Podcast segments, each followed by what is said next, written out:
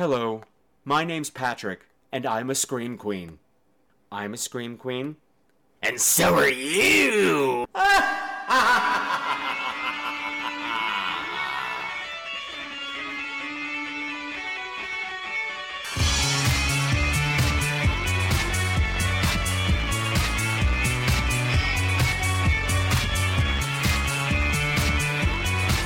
Hey everybody, I said hey everybody, I said ho everybody, I said hi there Screamers, and welcome to another episode of Scream Queens, the podcast where horror gets bent. This is episode twenty, and tonight the crapshoot returns, and we're going on a scavenger hunt of horror when I check out Red Hook. And then Bradford and I learn a ghastly morality tale when our cards are read by the fortune teller. Well, I may not know what's in the cards for me, but the spirits are telling me that for the next hour or so, you are going to be laughing your head off and having a great time right here on Scream Queens, the podcast where horror gets bent, so don't you go anywhere, because we're starting now, baby. Yeah. Christmas comes on you, no, well, no, well, we sing as we humbly honor Christ the newborn King. Hi there, this is Patrick from the Scream Queens Horror Podcast. But you already know that because you're listening right now. Well, I just want to take a moment to shamelessly plug myself. Not like that, you pigs, like this. I'm going to be performing with the New York City Gay Men's Chorus in their Holiday Spectacular, otherwise known as Sing Your Brass Off, which is going to be an evening of holiday fun and surprises for chorus and brass, starring the incomparable Tony nominee and Emmy Award-winning Liz Calloway. The evening will feature holiday favorites and an eclectic blend of choral music accompanied by a vibrant brass ensemble. From big band to Bollywood. That's right, we're going Bollywood. We got glitter, we got finger cymbal thingies. Hell, we might even be riding elephants. I don't know yet. But regardless of what we're doing, this year's concert is going to blow the roof off of Town Hall. So on Sunday, December nineteenth, twenty ten, I would be honored if you would join me and my chorus family at Town Hall, which is at one twenty-three West forty-third Street right here in New York City. We got two shows at three and eight p.m. Now, I know a lot of you don't live in the area, but I know some of you might be coming in for the holidays, or you got relatives that live here, and what better gift than to give them tickets to see me and Liz Calloway. Tickets go from forty dollars to eighty dollars, but I was able to wrangle up a special discount for members of my Scream Queens family. So if you head on over to w w w dot n y c g m c dot org, you can save ten percent off your ticket purchase by using the code N Y C G M C Brass. So now you don't have an excuse. I want to see your brass at the concert. Happy ho-hos!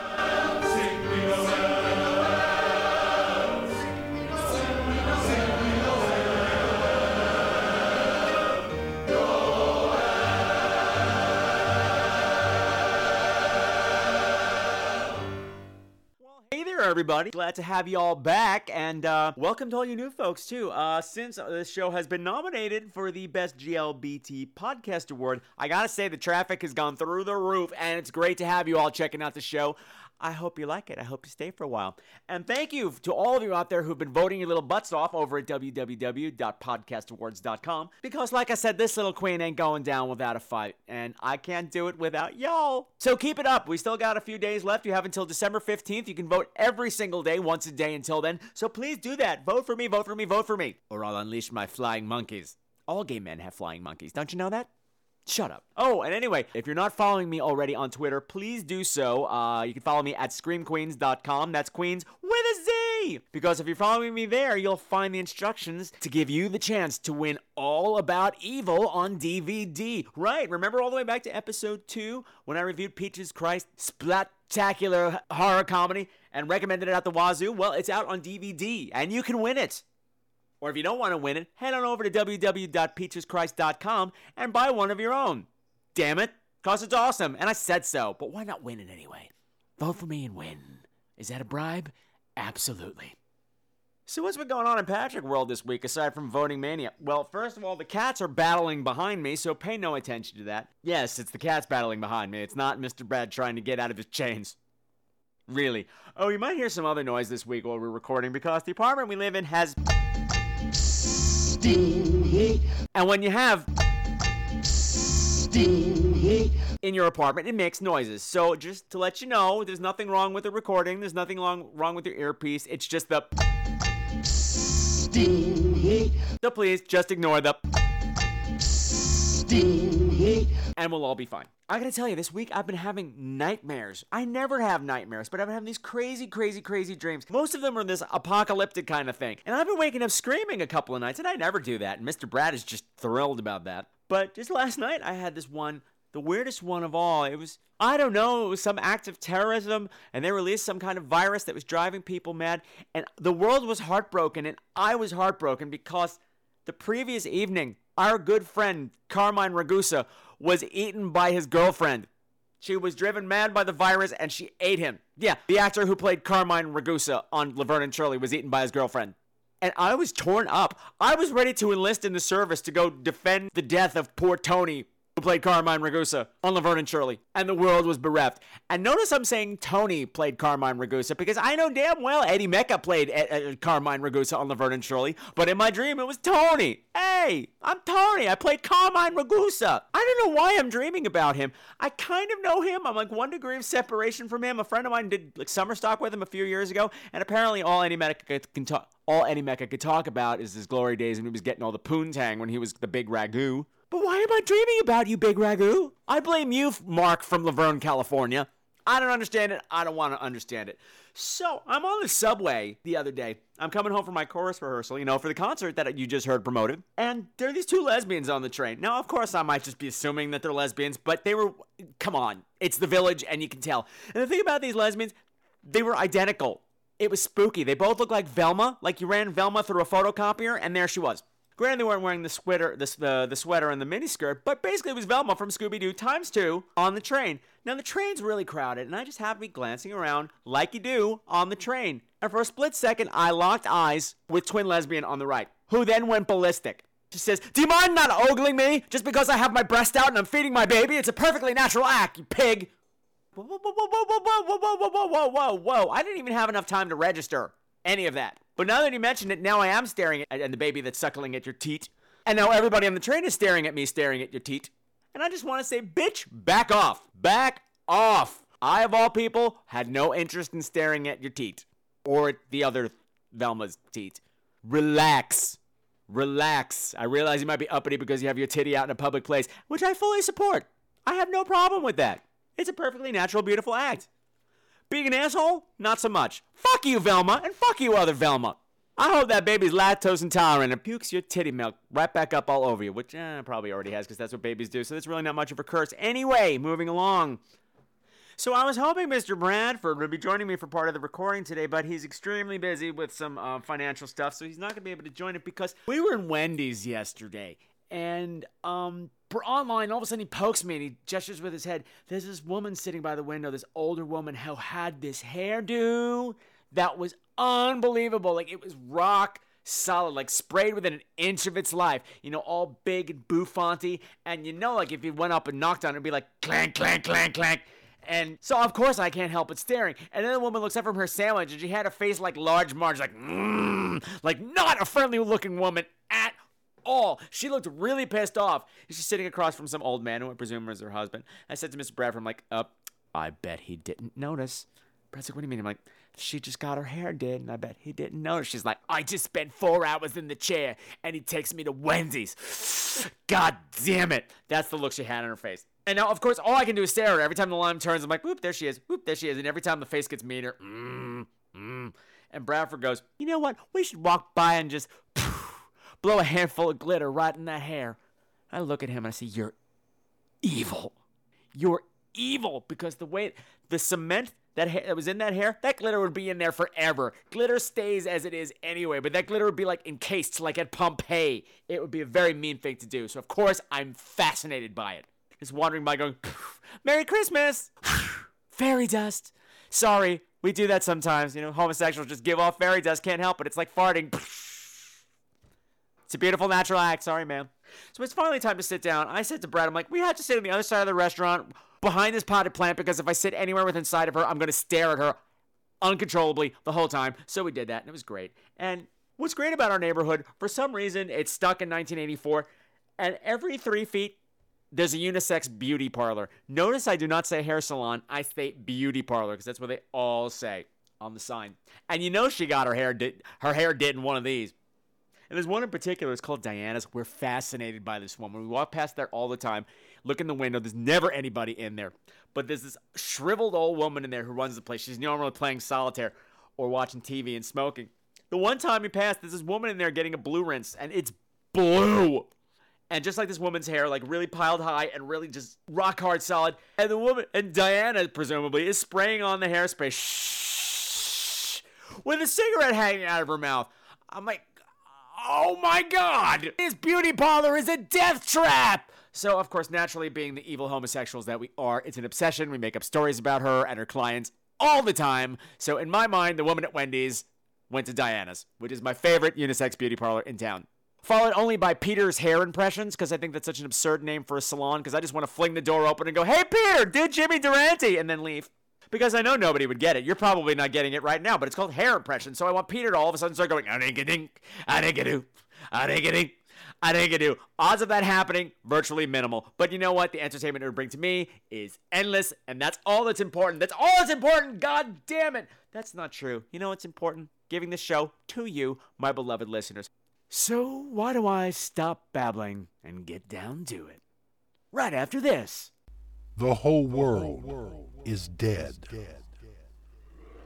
The small town of Lakewood has been overrun by the walking dead. In a single night, the world has descended into a madness of biting teeth and a sickness that kills but does not kill. Caught at the center of it is Angie Land, young single mother and nurse's aide at Lakewood Memorial Hospital. She and a handful of others are lucky enough to survive the initial assault, but how long will they last? And more importantly to Angie, how long will her children, waiting at home, survive? This is your good old Doctor Puss from Library of the Living Dead Press, and we have a new book available called Lakewood Memorial by Robert R. Best. It's book one of a zombie trilogy. That would be three books for those of you in the unknown. And it is available now at Amazon dot com for fourteen dollars and ninety-five cents. This is an incredible book full of great zombie action and great personal courage. It's a book to be read and enjoyed by you, the fan of the zombie genre, but also by you, the fan of a well-written novel. Available now at Amazon dot com. Lakewood Memorial by Robert R. Best. Buy it now. Because the whole world is dead. Hold on to your pampers, bitch asses. It's time for the crap shoot! Paul! Paul! Paul! Oh! Ew! Ew! Ew! Ew! Ugh, ugh, ew. Oh. Now, for those of you who are listening for the first time, the crapshoot is when I dive headfirst into the vast sea of direct-to-D V D horror movie releases in search of that diamond in the shit pile. And this week, we're taking a look at a Manhattan-based slasher movie called Red Hook. Let's find out all about it in this conveniently packaged trailer. Neat. You are Ellen Traylor's sister, right? First time away from home. Hey, New York can be, you know, intense. Give it a few weeks, it'll love you back. And why should I trust you? There's still time to sign up for the scavenger hunt. You'll make new friends, and if you win, you'll erase your whole paranoid reputation. Did you really want to go on that scavenger hunt? I'll make it too. Welcome, everyone, to the twelve to twelve scavenger hunt. Somebody's been following me around since the day that I got here. I intentionally matched all of the clues with each person in the game. I really think that Gavin is in trouble. You're fi- find the final destination. Do you have any ideas? The destination is the clue.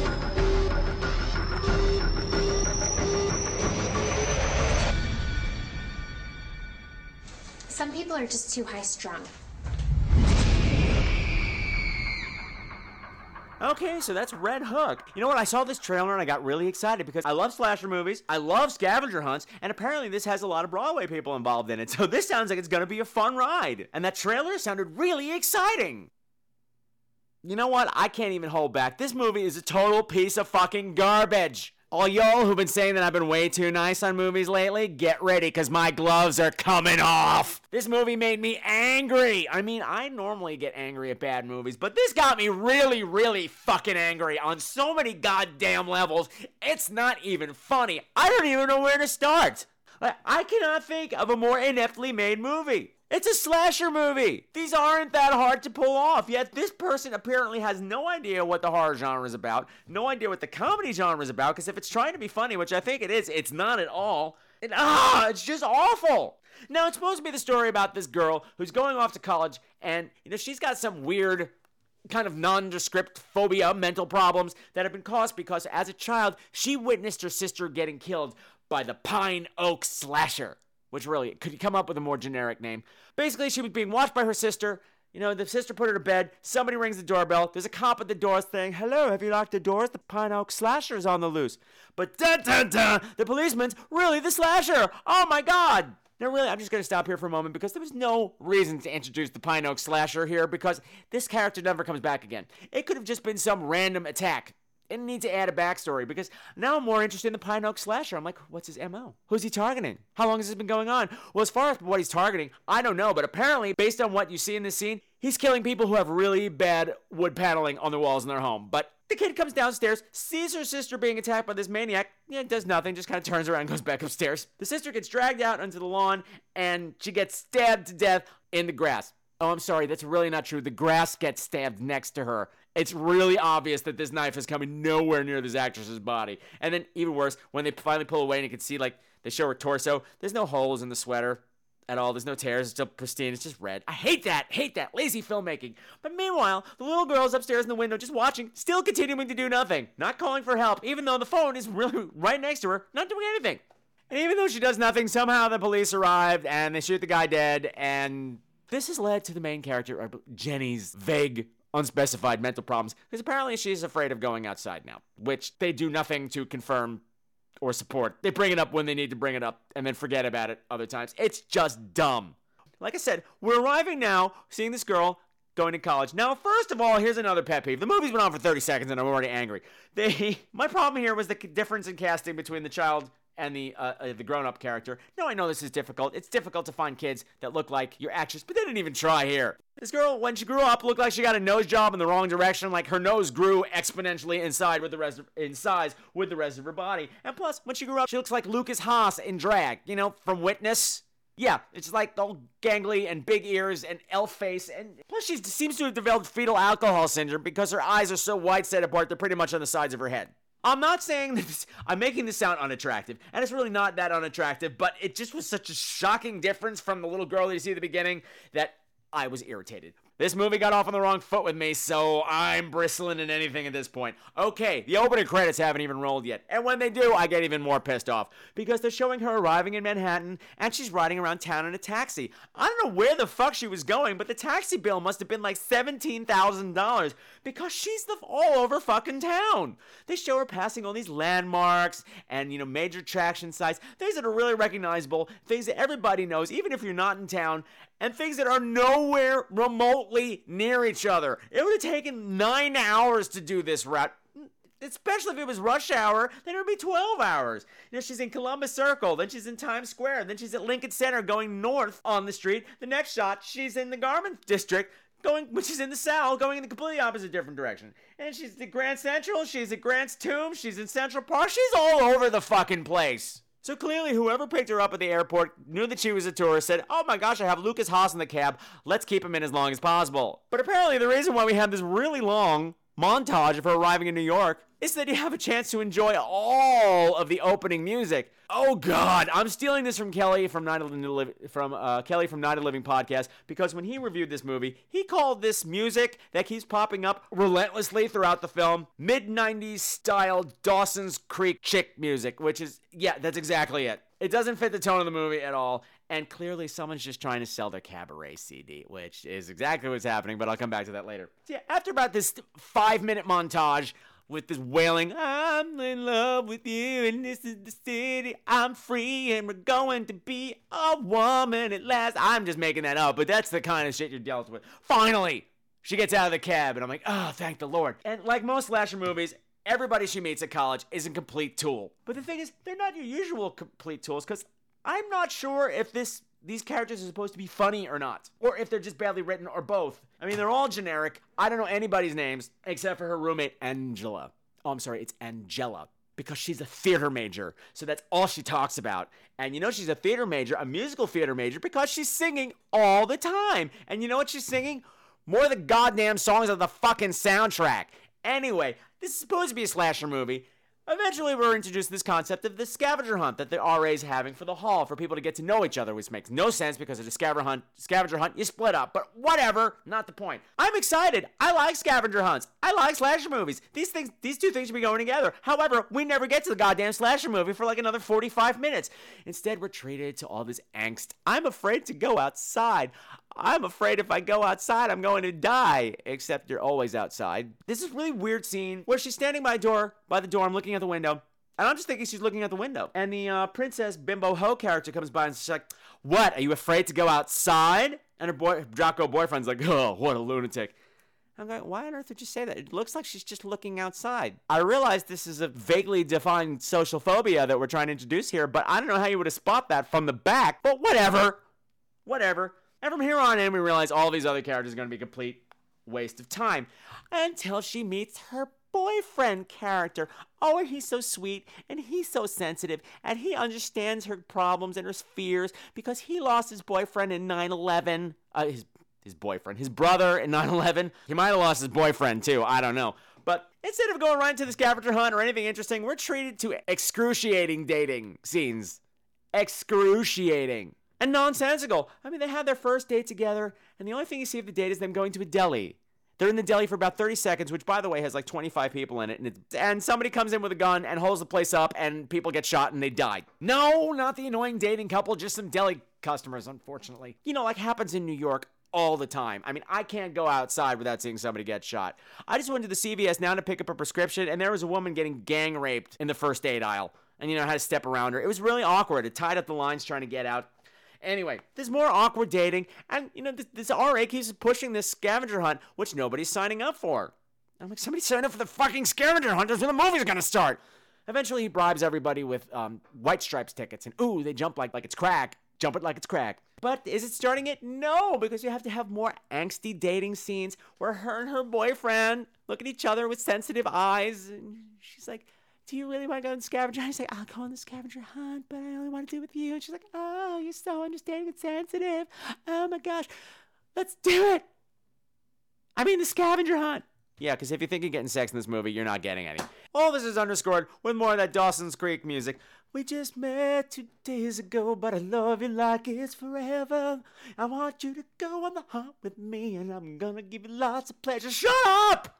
Start the fucking movie! Finally, it's the day of the scavenger hunt. I'm like, no, it's gonna get interesting. No, now it gets confusing because this scavenger hunt makes no sense. On paper, it does. They have twelve hours to solve twelve clues. It's gonna take them all around the city, the fi- all five boroughs, allegedly, and finally lead to one final destination. They have to get there before the clock runs out, and if they do, they get the tickets. Sounds simple enough? Okay, because it's the last time anything's going to sound simple. Because now they're all broken up into teams of two, but now all the clues have been individually tailored to each individual character. And their likes and their needs and, and, and habits and stuff, which makes no sense because they're all freshmen and they've been there a week. And no one's going to know this stuff yet, regardless. They'll be getting the clues for the scavenger hunt via text message because that's so modern and everything. You know, the R A Tim tells him, yes, you're going to be getting text messages from my code name, Red Hook. And when you find the items, you have to take a picture of them and send them back to me. And then you'll get your next clue from Red Hook. And now we all split up to go on our merry ways. But before we split up, we're treated to more montages of major landmarks of New York City, interspersed with the places that they're going to be going on the scavenger hunt. This is something that really annoys me with this film, too. If I'm watching a scavenger hunt movie, I want to be able to play along at home. However, this movie doesn't know what it's, who it's for or what its audience is because it seems to be catering to people in New York. Because all the places that they pick are places only people in New York would know about, like the, the Duplex or, or the Rambles or, or just Hell's Gate, things like that. Tourists aren't going to know this stuff. If you live out of town, you're not going to know this stuff, so you're not going to figure out the clues. So if you're not from town, you can't play along because there's nowhere you're going to know the answer. But if you're from in town, they've made the answer so easy you don't want to play along. So fuck you! However, if you're playing along at home, they already they show you all the locations before you get the clues. So you already know where they're going. So you're always twelve steps ahead. You're always ten steps ahead of these fucking moron characters. And then when you get to these places, it's not those places. For instance, Angela, you know, the theater major, she gets sent to the Duplex. Now, the Duplex is a famous cabaret club. Uh, down in the village, it, it's a great place to hang out, and they have fantastic margaritas.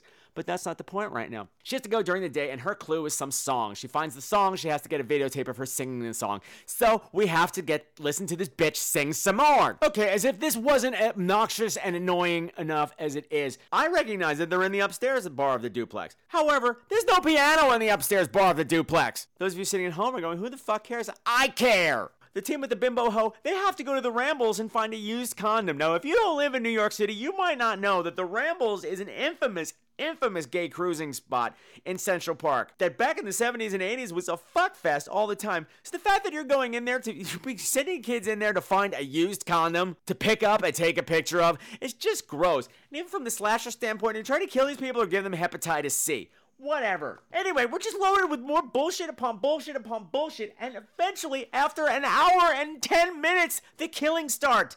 And they're all off screen. And all believability, whatever believability this movie had left, goes right out the fucking window. Because apparently, you can murder people in totally public places, brutally, with blood everywhere, and no one will notice. And no one will find the bodies. And apparently, this person is moving these bodies. You know, he's hauling corpses all around Manhattan, midtown Manhattan, in the middle of the day, and nobody's noticing. This one girl, Angela, she gets killed at the drama bookshop, in front of the drama bookshop, and they show it like it's deserted. This is on a major street. No matter what time it is, there's going to be nine thousand people on that street. Fuck you! You think I'm stupid! Anyway, these, you know, eventually they start to figure out that, you know, Tim's no longer sending in the text messages that something wrong is going on, and they figure out the other people are being killed, and the thing, who the fuck cares at this point? It's such bullshit, and it's one of these movies where everybody dies because of this one girl, Jenny. You know, the killer doesn't really want to kill anybody, he wants her, but kills everybody else anyway, and I hate these kind of movies, because these other kids didn't do anything wrong. And plus, to make it worse, all the other ones are like, you know, we really should call the police, we really should do something, and she's the one going, no, we can't, so she got everybody killed. Fuck you, bitch. Fuck you and your fucking Lucas Haas face. And come on, throughout the whole goddamn movie, these people are walking around in Manhattan going, I can't get a signal. Does anybody have a signal? I can't get a signal. You're in fucking Manhattan! How can you not get a signal? You're not in the woods. You're not even on Staten Island, for God's sake, but goddamn it! You can get a signal underground now. As far as these characters go, they're horrible. Horrible people. All these girls are bitches. In a weird kind of way, horribly active, and all the guys are pussy whipped. Completely pussy whipped. I don't even know anybody's names. I did enjoy the predatory lesbian, though, but I love predatory lesbians, but that's not the point. The one Indian character. There's one Indian character among the guys. The first time you meet him, he's wearing a t-shirt that says, no worry, brown curry. As if you get, in case you didn't catch the fact that he was Indian, you get no hurry, brown curry. Fuck you! Who the fuck did you make this movie for? Did you make this movie for someone who's not even not seen a horror movie before, but ever seen a movie? Because there's no fucking coherent plot. Oh, by the way, Red Hook, the code name, they finally get the clue that, oh, the final destination is in the clue, which means that's Red Hook. And if you live in New York, you know, that's a section of Brooklyn, which I knew at the beginning when I watched the movie. I'm like, Brooklyn? Then at the end when it was Brooklyn, I'm like, okay, it's Brooklyn. But then they wind up at some specific place, like some weird alley behind a bar. I'm like, how did you get there? How did you get that from Red Hook? It's a huge area. Fuck you! Fuck you, fuck you, fuck you, fuck you, fuck you, fuck you, fuck you. And Terrence Mann is in this movie. Terrence Mann is a Broadway legend. You know, he was the original Rum Tum Tugger in Cats. He was the original Javert in Les Miserables, the American version. He was, for genre fans, he was in all the Critters movies. He was the rock star alien bounty hunter dude. He must needed coke money in this. You know, for soda. Because he's, he's just the kind useless and uh, fuck this fucking movie. Do not rent this goddamn movie. This movie made me so mad that I told my friend Owen about it. You know, Owen, who eventually is going to come on the show and talk about Carrie and Buffy and all that stuff. He goes, oh, I recognize that girl's name, this director. She's the one who wrote that musical that we went to see at the music festival last year. I'm like, the one with the vampires? Yeah, this bitch wrote a vampire musical called The Cure. which was like it was out of the nineties. You know, all the vampires wore black leather like they do. Everybody sang like they were in a back alley production of Rent. The band was so loud that he couldn't understand the music, and it was one of the most painful experiences I ever sat through, because you know what? If you have actors with fangs in their mouth, it's really hard for them to sing. So all of the thoughts from the days all the time, because we're singing around the thought piece.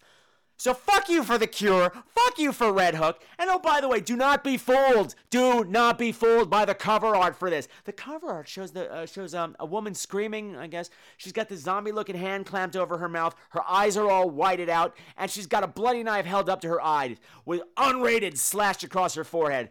Nothing like this remotely happens. This is such generic bullshit, nothing to do with the movie at all. Let's buy this clip art D V D cover crap.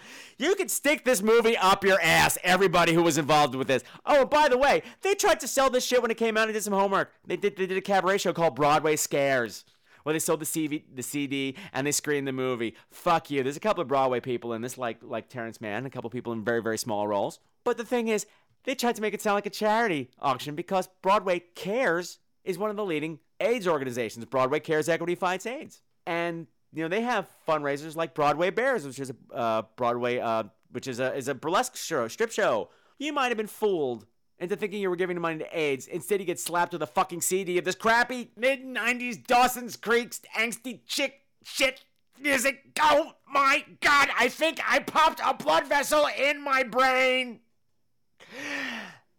Ah. Uh, yeah, Red Hook's crap. Move along. Thank you. Nothing to see here.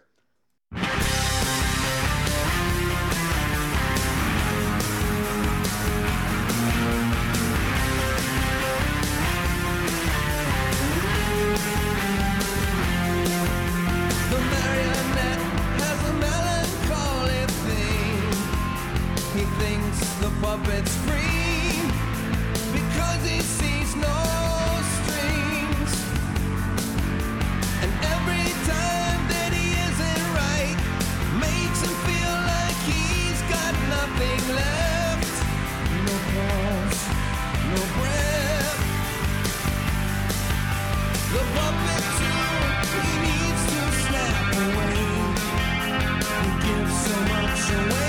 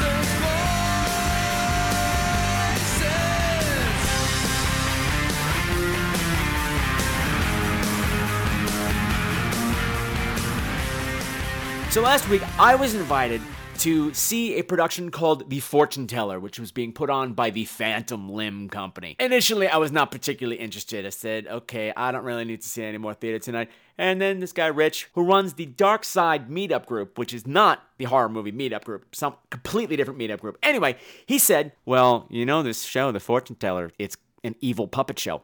And I said, excuse me? He said, it's an evil puppet. I'm in! That's how that went. I'm a sucker for puppets. E- evil puppets even more. It just sounded ghoulish. I looked at some of the pictures online. I said, this is a must-see. So I gingerly go into the other room to invite Mister Brad. And I have to give him credit, because I'm always gingerly walking into the other room and asking him to go to some freaky thing or another. And he's always such a good sport. He always just looks at me with the same look, contemplates the whole thing for a moment and goes, all right. And you know what? Joining us here tonight to talk about The Phantom Limb's Fortune Teller is Mister Brad.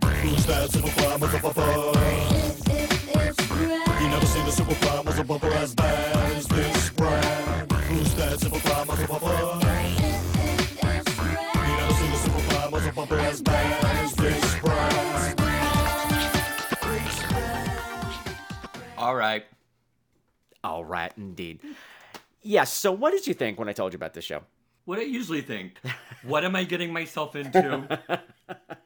Is this going to gross me out, or is this going to be fun? And then I join in, and it's usually a good time, and I had a great time. Good, good. And we're happy that, I'm happy that you went. I don't know about the other people, but fuck them. Anyway, now, of course, knowing me, as you do by now, I can't just talk about what we went to see by itself. I have to talk about the whole experience around it. What did we do before that? We went to the place before the pub. I don't remember going anywhere before the pub. We went to the pub with the middle thing. We went someplace else. I don't remember. Shopping, or was it? We might have gone shopping. No, it was some other... Are you getting all this? Save me. Save me. Anyway, I just remember us coming up from the subway. No, but we were over on the east side. It was a Carlo thing, or... It's not a Carlo thing, but it was something like that.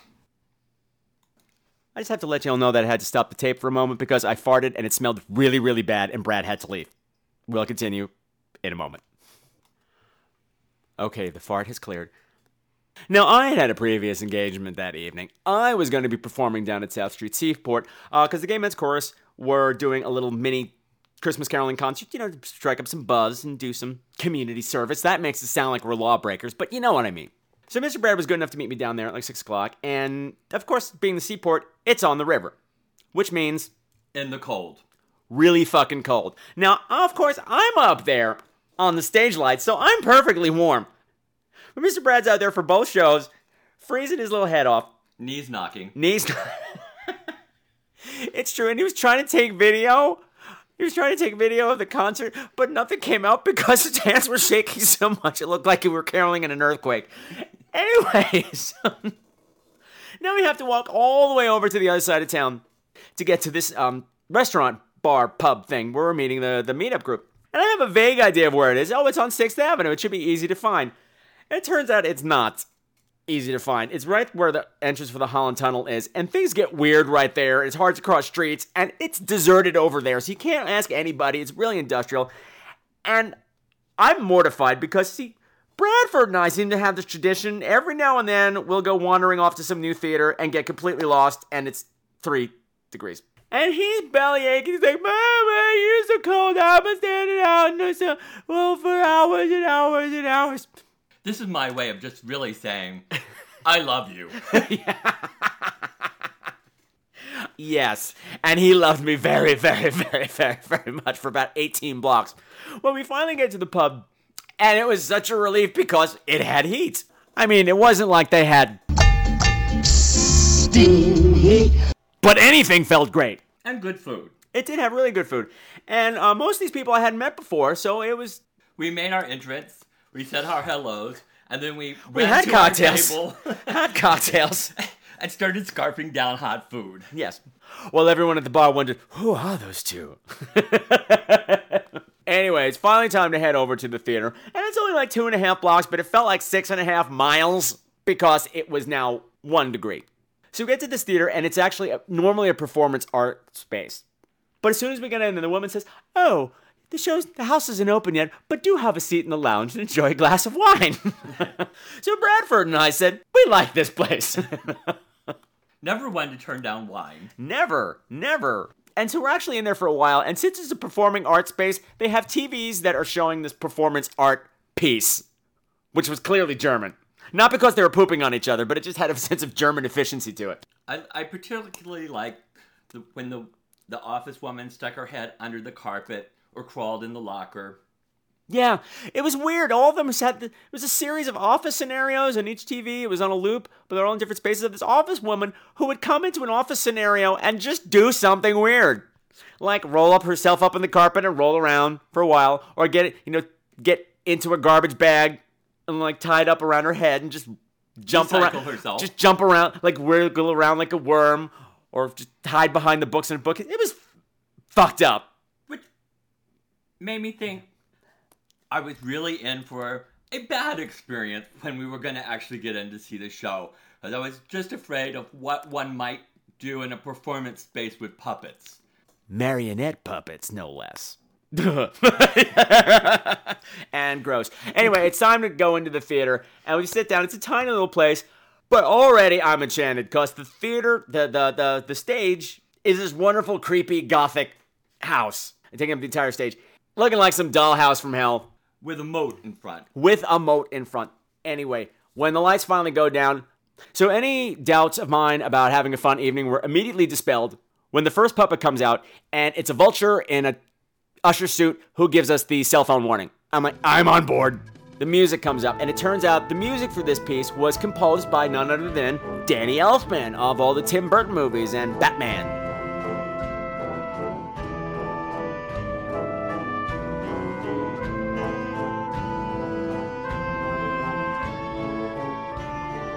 So the overture ended, the front door of the house slowly creaks. It's open, and out comes an alligator. In a tux. In a tux. Describing himself as being an attorney. Uh, um, good evening, ladies and gentlemen. My name is Silas Leach, and I am a lawyer. Tonight's story began many, many years ago on a cold, dark night in late October when I was much younger and much more ambitious.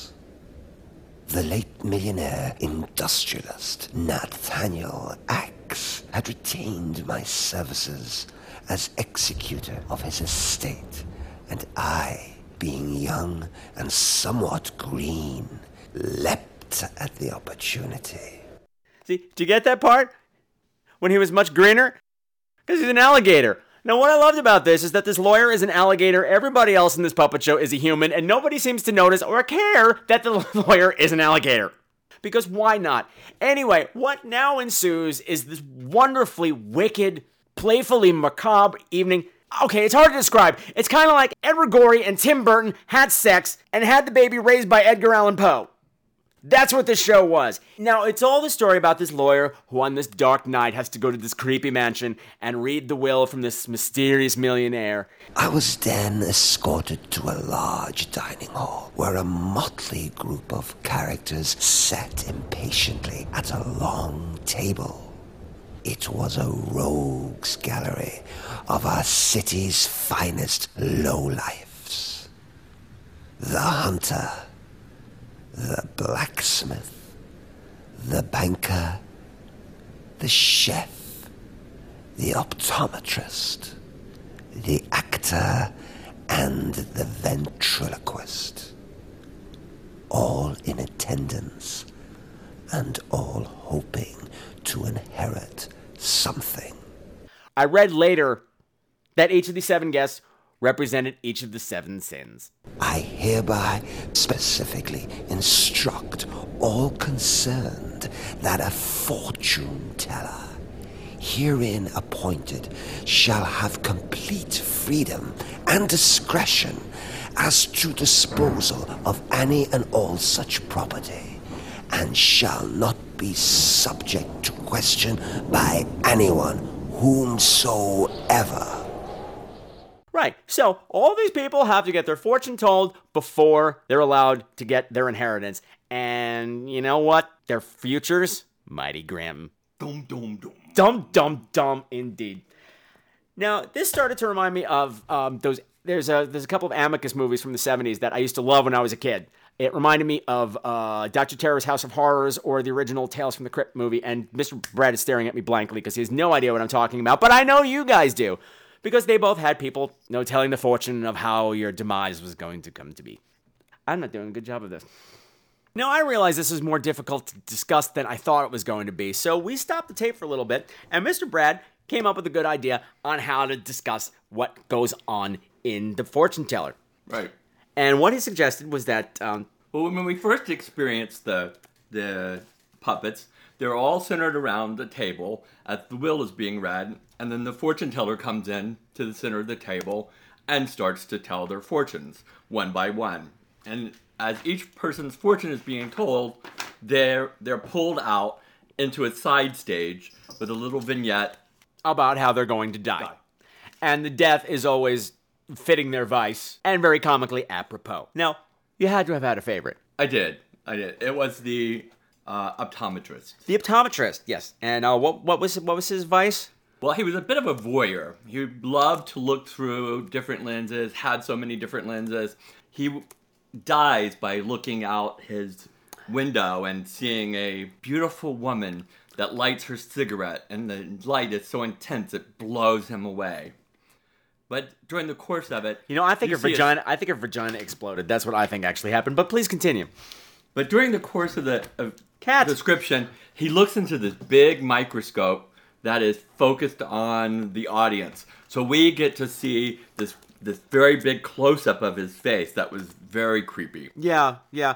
Now, I realize all of this is very hard for you to visualize without knowing what, without having seen it. But you know what? You guys can see it. Because when I did a little homework on it, I discovered that the entire show is watchable on Vimeo dot com. So if you head on over to Vimeo, V I M as in Mary, E O dot com, and do a search on Phantom Limb, Fortune Teller, the whole thing's there. And it's not even a bootleg copy. It's a two-camera thing. It's a professional job. The drawback is the photography's not great. It's either too close or it's too far. And it doesn't have the live audience to give it that oomph, you know, the laughs and everything. But you can see these awesome puppets that we're talking about and the ghoulish little tale that they tell. Anyway, my favorite was, I think, the first one, which was the hunter, and he had anger issues. Well, the puppet was great just because he had this bitchin' mustache. I mean, he had a mustache that, what's his, what's his name? What's the diabetes guy's name? Wilford Brimley. Oh.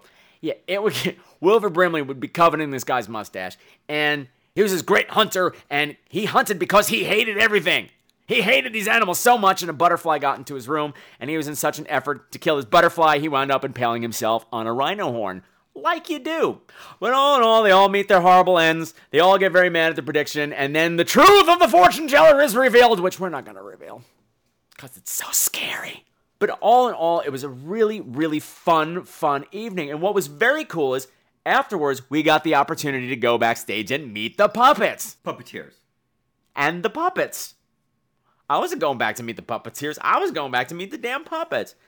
And we were shocked at what we saw. They were teeny tiny. I don't know how they did this forced perspective, but from the audience, everything looked life-size. They looked like six foot, five foot tall puppets. All these props looked like... Everything was teeny tiny, dollhouse size. It was amazing. It was kind of like a manhunt date. You know, you think it's going to be a lot bigger, and then all of a sudden there it is. Wait, did I say that? I said that. Well, and everything was in perspective. It was, they had little lanterns about the size of a thimble. Mm-hmm. They had hatchets and guns that were no larger than your pinky. And it was amazing because you could see this from ten rows back, and they looked life-size. Mm-hmm. I, I could, I when I saw the puppets for the first time backstage, I said, oh, okay, where are the real ones? But they were the real ones. Anyway, I know the show is on tour. I mean, not necessarily on tour, but it does pop up in different cities. I know it, it, it played in L A. It's played in New York twice. It's been in Chicago. Keep your eye out. If it, you get a chance to see it live, I say go see it. And in the meantime, go check it out on Vimeo. I'll put a link in the show notes. I think about that wraps it up. Yeah. I think about that wraps it up is what I just said. And when I'm talking like that, it's definitely time to wrap it up. Thank you very much for joining me, Mister Brad. You're very welcome. Mwah. At that point, I must have blacked out. When I finally regained consciousness, I was back here in my library. I never knew what became of any of the guests. After that night, they all seemed to have vanished. But then, I never saw much of them in the first place. To be quite honest, I really don't know how much of what happened that night was for real, or how much was a dream. In fact, I don't even know if there was a Nathaniel Axe, or if there even was a fortune teller. For if they were real, whom did they serve?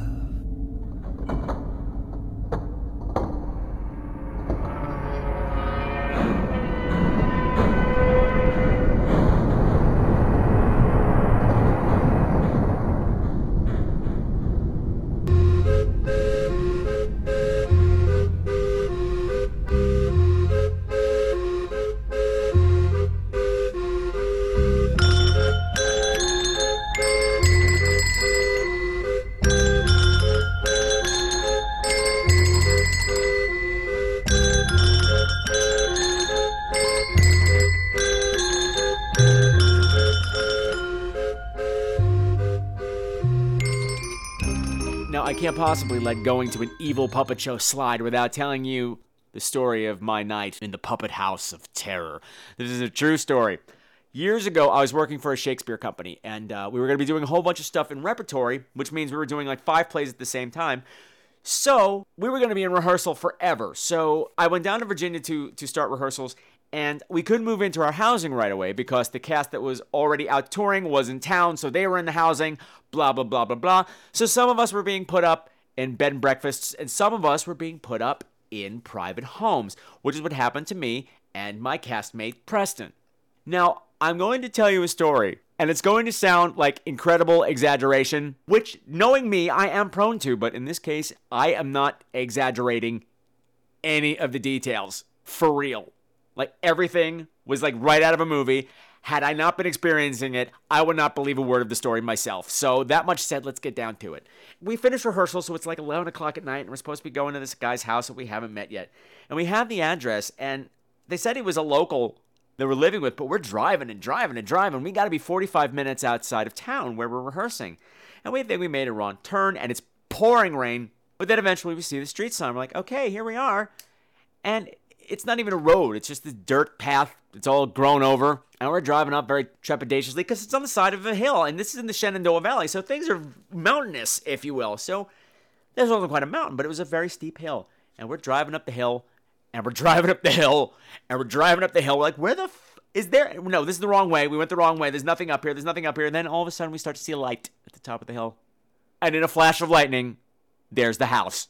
And it was the house you have nightmares about. The house in every gothic horror movie ever.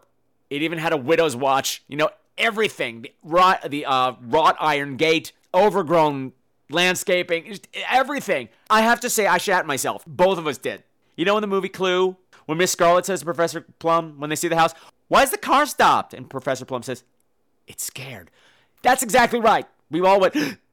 So anyway, we pull up to the house, we go around the back, and there's the old man who owns the house. Maybe seventy, you know, bags under the eyes, wearing a maroon smoking jacket. Who the fuck wears a smoking jacket? And his little slippers. Hello, welcome to my house, do come in. And we're standing in the kitchen, he's explaining the rules. He's like, we can't have you roaming around the house. It's not safe. We're in the middle of renovations, but we had to put them to a stop because my wife passed away. So I say, oh, I'm sorry to hear that. When did she pass? He says, last week. Okay, so this just got really awkward. So he has no business having people in the house, total strangers. So this, we're, I'm already uncomfortable as it is. I continue to say, no, so you should just stay in your rooms. And I understand that we have to let you use the kitchen, but you can only use it at this time. You know, from eight fifteen to eight thirty in the morning, aside from that, I, we, we can't let anyone know you're here. Can't have you wandering the halls. Okay, so he's showing us to our bedroom, which I don't know. It, it's somewhere in the East Wing. You know, all he needed was a candelabra and a diaphanous gown to be leading us to the bedroom, and it would have been a Hammer movie. But um, we walk, we walk into the first the first room we pass into is filled with marionette puppets. Huge, well, marionette puppets of every style, like wall to wall. He's like, oh, yes, my wife. I should have told you. My wife was a world-renowned marionettist. She designed them, and she toured the world entertaining children for sixty years. These are all of her creations, all of her babies. They're in every room of the house. And they were! Now, a lot of people have problems with clowns. They're afraid of clowns. I don't like clowns. I'm not afraid of clowns. Puppets give me the wiggins, and rooms full of puppets freak me the fuck out. We finally get to our bedroom up in the tower. It's like the bathroom's down the hall. I suggest you lose it, use it quickly, for you don't want to disturb mother. I swear to fucking God! This guy's seventy years old, and his mother's... She's like, she's not very friendly. I'm like, come on, really? Really? Really? Really? This is happening. So, I get into my P Js, and I run down the hallway to brush my teeth at the bathroom, and I'm hurrying because I don't want to run into this woman, and I get, the, the, the, the hallway's pitch black. I mean, he gave his little tiny, like, pen lights to find her way around with, I swear to God. And I turned the corner, and literally this old woman seemed to just appear. You're not supposed to be out here! Get back in your room! And then she turned her turned her heel, and went down the hallway and closed the door. Now, I know she walked down there, but in my mind, in my memory, she literally just floated down there like... boom. So I brushed my teeth and I ran back to the bedroom as quickly as possible. Now, the storm is raging outside still. And Preston and I are in our room, you know, in our tiny little single beds on the opposite side of the room. And I'm trying to sleep, and I can't because it's disturbing. These puppets are everywhere. They're staring at me. And I hear Preston say, Patrick? What is it, Preston? I'm scared. Preston's a huge guy. A huge manly man guy. He goes, I'm scared. I'm like, me too. And then we laugh about it. Ha ha ha ha ha ha ha. Lightning crash. How long are we supposed to be here? And I said, I think four weeks. Lightning. Patrick, can I tell you something? Why is it, Preston? I'm afraid to unpack my bags. I said, you know what? So am I. He goes, can I ask why? And I said, do you promise not to laugh at me? He says, yeah. And I say, honestly, I'm afraid to open up the closet door and find his wife in there hanging on marionette strings. He goes, oh my God, that's exactly what I was thinking. And we laughed, and we laughed, and we laughed. And there's a lightning crash, and we weren't laughing anymore. Needless to say, we contacted the producer the next day, and we did not stay any longer in the house. We shouldn't have been there. They weren't hospitable. The guy was in mourning. It was not a good scenario. But on top of that, it was an evil puppet house. And I know that had we stayed, we would have had our souls sucked out, and we would be hanging there in the guest room right now. A little Patrick puppet and a little Preston puppet. And that Patrick puppet would be fierce. Hello? Hello. Yeah? Who is this? Well, who did you think you were calling? What phone number did I call? Why don't you tell me what number you think you dialed? I'm not sure. Well, then you probably have the wrong number. Oh, did I really? No problem, man. Take it easy. Hello? I guess I did get the wrong number. Then why do you keep dialing it? Bye. Not so fast. What? I just want to talk to you for a minute. They have numbers you can call for that. They're about three dollars a minute. So why are you in such a hurry to stop talking to me? Who is this? You tell me your cock's eyes, I'll tell you mine. Did you happen to notice there's not a one nine hundred in front of this number? But you're starting to sound more interesting. So what's that sound? You're making popcorn. Popcorn's only good for the movies. Oh, well, I'm about to watch a video. Oh, what kind of movie? Just a hot porno. So you like porno? Who doesn't? All that cock. What's your all-time favorite porno? I don't know. I've seen so many. That means the one that really makes you popular. Attack the thirteen-inch cock. You know, the one with the guy with the thirteen-inch cock. So what's your favorite fuck film, stranger? Yeah. So, do you have a date tonight? Why, do you want to ask me out? Possibly. So what's your name? Why do you want to know that? I'd just like to know who I'm watching. Repeat that? I said, I'd like to know who I'm talking to. That's not what you said. What do you think I said? Wait, wait. I thought we were going to talk. I changed my mind. Don't hang up on me.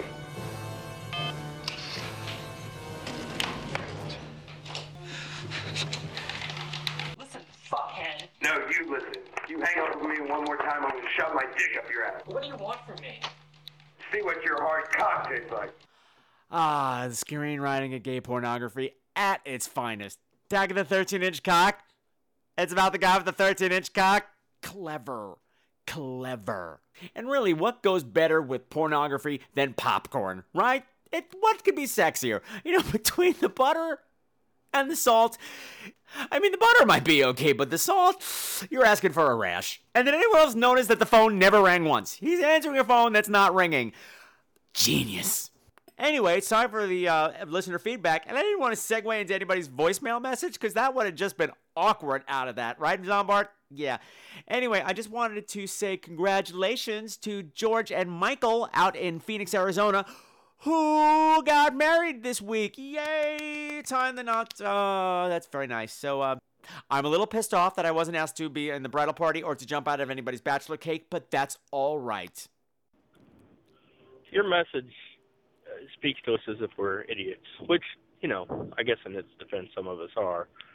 But after, you know, the whole you've reached the Scream Queens, leave your message, blah, blah, blah, the little voice, this woman's voice comes on, it's like, please leave your message after the beep. When you're done, hang up.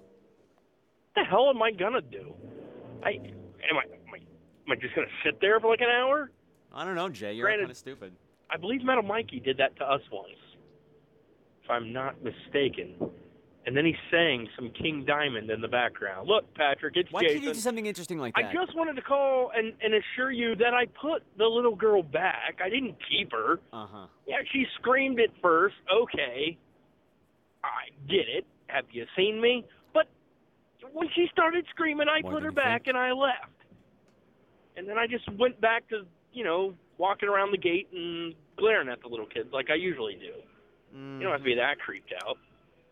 Um, funny thing, uh, Spanky, our good friend Spank Dog, actually listened to that episode, and he called me, and he was cracking up.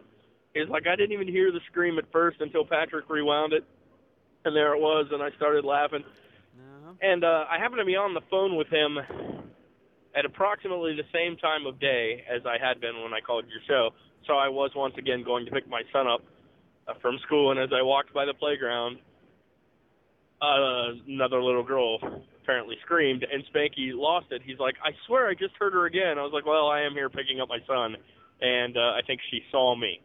So, I don't know. Uh, I got nothing, really. Um, non-horror related. We something. went and saw the movie Faster. That's the new uh, Dwayne The Rock Johnson movie. Uh, uh, it's also got uh, Billy Bob Thornton in it and some other people. It's okay. It's it's not great, um, but it's okay. Uh, it starts out really a lot better than it ends. Um, towards the end, they get some really bad dialogue.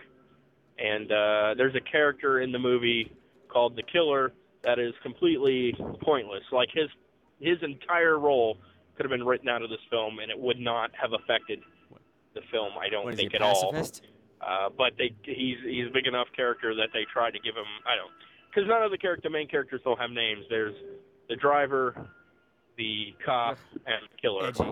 The douchebag. And uh, it's a revenge flick, straight up a revenge flick. This person who wrote it, who I didn't, obviously has a huge hard-on for uh, the Kill Bill movies, um, probably Way of the Gun, and a few others like it. Uh, but it's okay. Uh, I, I was entertained, you know, I enjoyed myself, but I wouldn't say by any means it's a good film. Uh, but it had good things, I guess. Uh, uh, the only horror movie I've watched as of late uh, was uh, I, I tried to watch a film on Netflix Instant. It's called Black Swarm. I think Brother D talked about it once. Um, Black what? I think it might have been made for sci-fi movie. I'm not even sure. Oh, Black Swarm. Uh, but it, oh. it was so effing boring. I mean, just boring. There's about these wasps that get inside of you and turn you into a drone, and occasionally people would just explode into wasps, and they were kind of zombie-like, but it was boring. I couldn't recommend it. But watching it, it did it did have one Mister Uh, Robert Englund in it, and uh, well, I got to thinking, and I, I see what everybody else out there thinks. Uh, there's rumor of a, a Monsters movie, kind of like The Addams Family was done years ago. Uh-huh. There's rumor of a Monsters film being made, and uh, watching Robert Englund, I, it, it struck me that he should absolutely play Grandpa Munster. Yeah, um, I just I was just I, curious I, I, what everybody else thought about that. Um, and I think the obvious choice would be Brad Garrett for uh, Herman Munster, really, because no, no, no, no. Oh, well, he's kind of Fred Gwynnish, right? Yeah. Anyway, don't watch Black Storm. I have no idea what you're talking about this week, but it doesn't Neither matter. Do I. I never know what show you're going to be talking about. I still listen because, let's face it, dude. Say some funny ass stuff. I, you know, it's just worth listening. Anyway, we love you. We love the show. Keep doing it, and remember to always stay awesome. I'm hanging up now, like oh, the voice message said. Okay, Jay Emmett from Wrecking Crew Radio. Thank you so much for calling in, as always.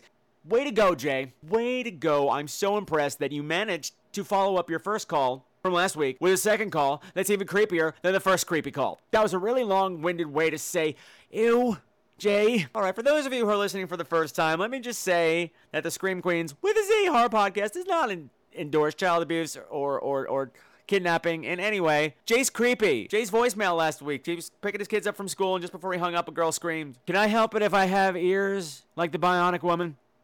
No, I cannot. And I'm just reporting the news. I'm not endorsing it. So if that's what you're doing, Jay, I'm telling everybody.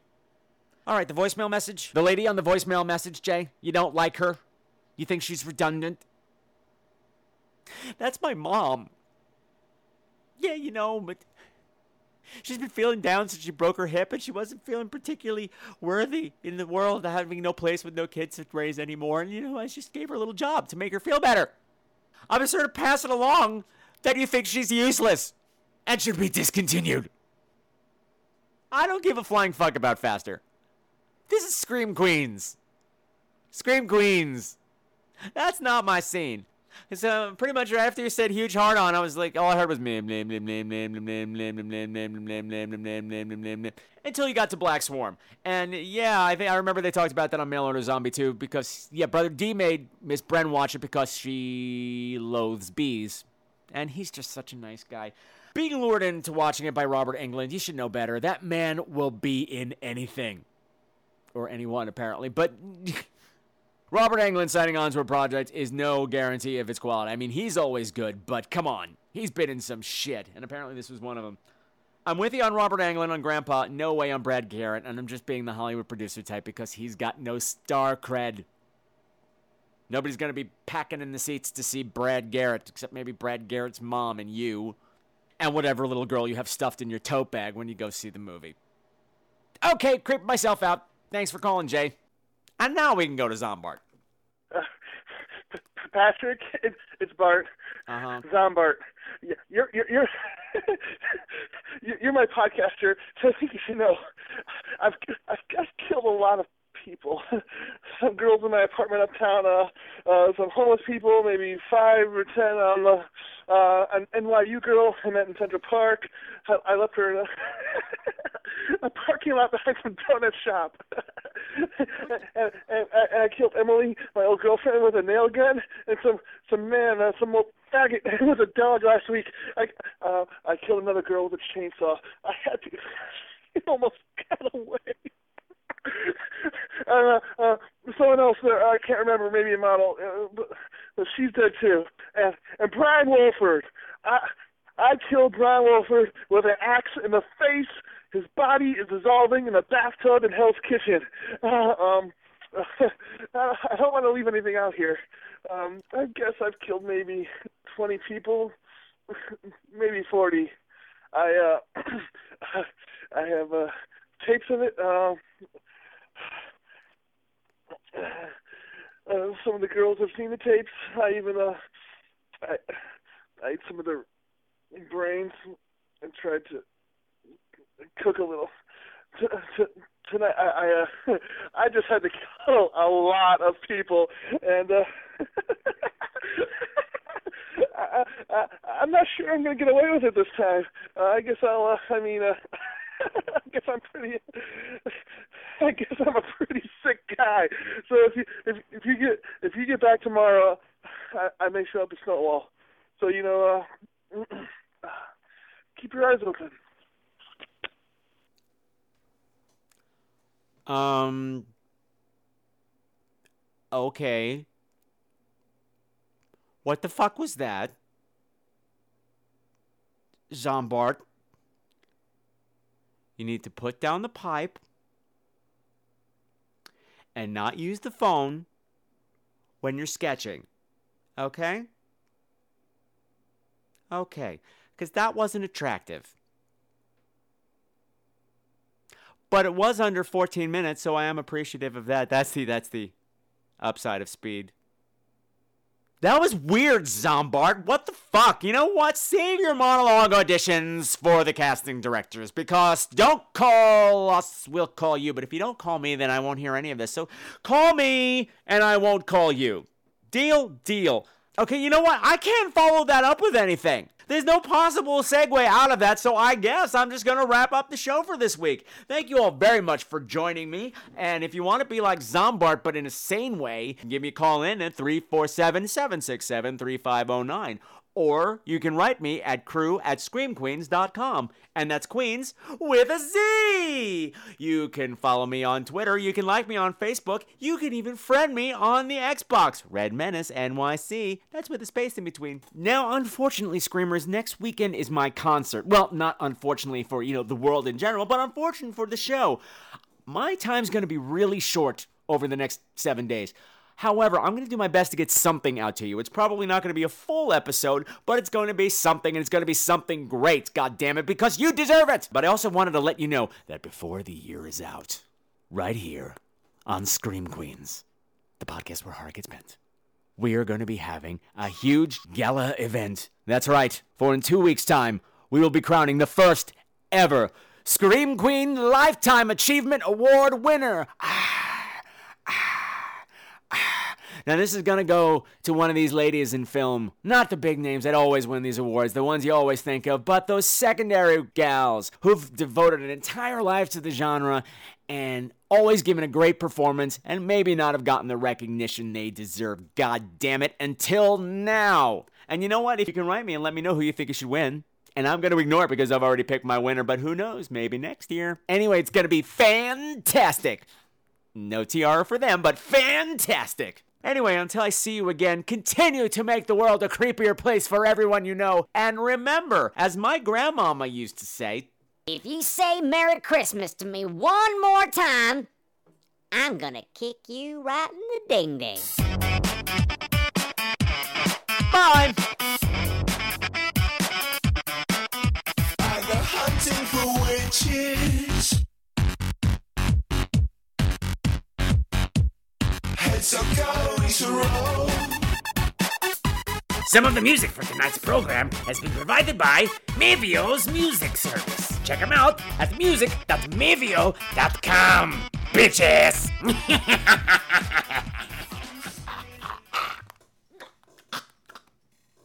So another one might not be into... Uh, uh, uh, uh, blah, blah, blah.